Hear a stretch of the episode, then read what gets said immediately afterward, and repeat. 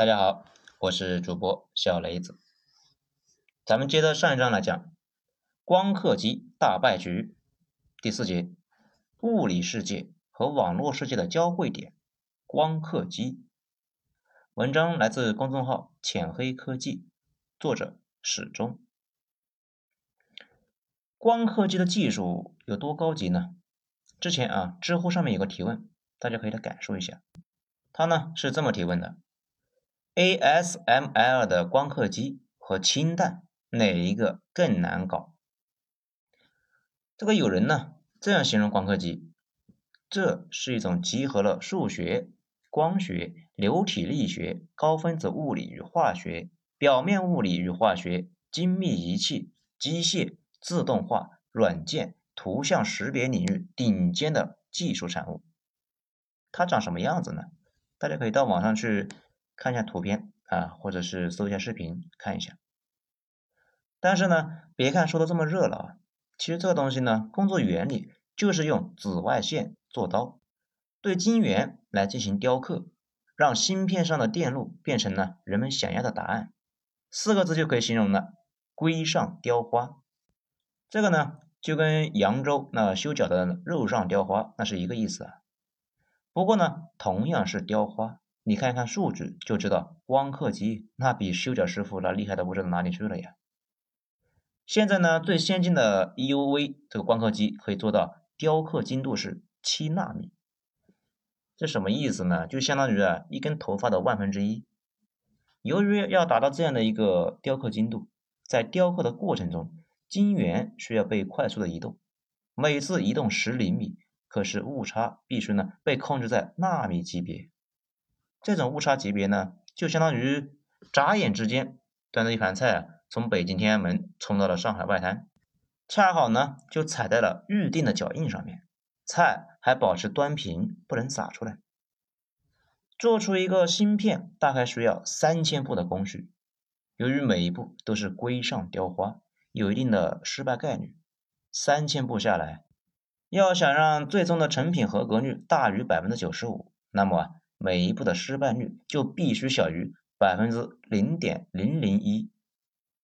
为了达到这种效果呢，最先进的光刻机上有十万个零件啊，这个一辆汽车呢大概是五千多个零件啊。光刻机就像科幻小说里面的虫洞那样，这边呢是物理世界，那一边啊是赛博世界。以前全世界能够批量生产高端光刻机的厂家只有三家。河南 ASML，日本的尼康和佳能，但是啊，最新一代的光刻机研发，这烧钱实在烧得太邪乎了。尼康和佳能呢，基本就已经放弃了。目前 ASML 啊是一家占据了全球光刻机市场的百分之八十五，利润的百分之一百零七。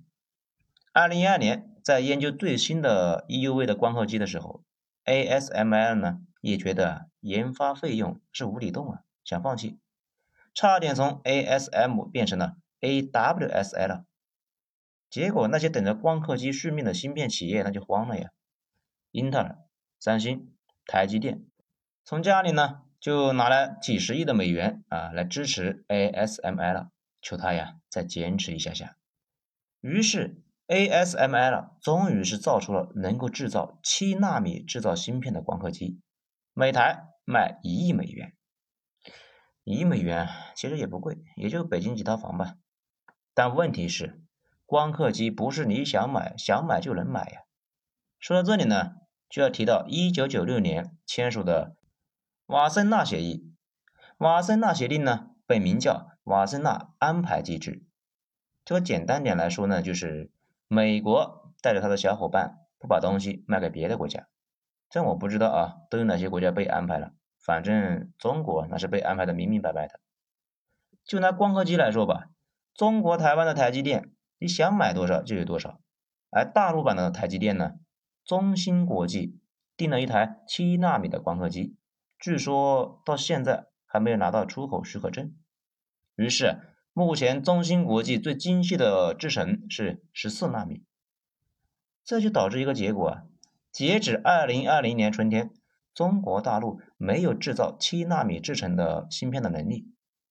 而目前呢，最尖端的芯片，例如华为手机的最新芯片麒麟九八零，还有麒麟九九零，已经是七纳米制成的。如果台积电被迫选站边搞事情，中国大陆企业就会很难受。那么，中国可以生产光刻机吗？答案是可以。中国最牛的光刻机生产厂商呢，是上海微电子装备公司，简称 SMEE。它呀，可以做到最精细的加工制程是九十纳米。这个就相当于呢，二零零四年最新款的英特尔奔腾四处理器的一个水平。大家呢也别太小瞧这九十纳米的制程的能力，这已经足够驱动基础的国防和工业。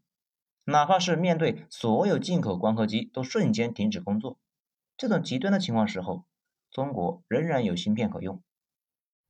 在这种情况之下，断供就达不到弄死人的效果，最大的作用呢，其实就是。谈判筹码不会真的发生，于是呢，中国这两年芯片进口价值超越了石油，这蔚为壮观呢。计算力基建的最后一颗龙珠也基本是稳住，这些芯片进入了服务器和移动设备，成为了云上算力和端上算力，组成了庞大的互联网基建，组成了下一代大时代的入场券。这篇文章写自于二零二零年。如果你来自未来，你可能还会记得这一年是个特殊的年份。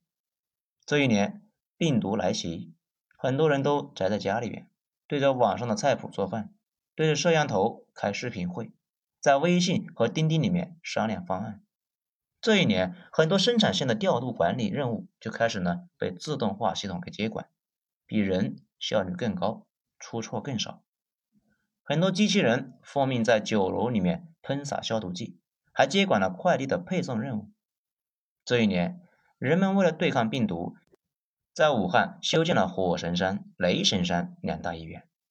医院所有的计算力都是来自于云端，人工智能帮助医生查看患者的肺部的片子，为抢救生命节省了宝贵的时间。杭州、北京的专家可以通过 5G 信号和奔腾的光缆。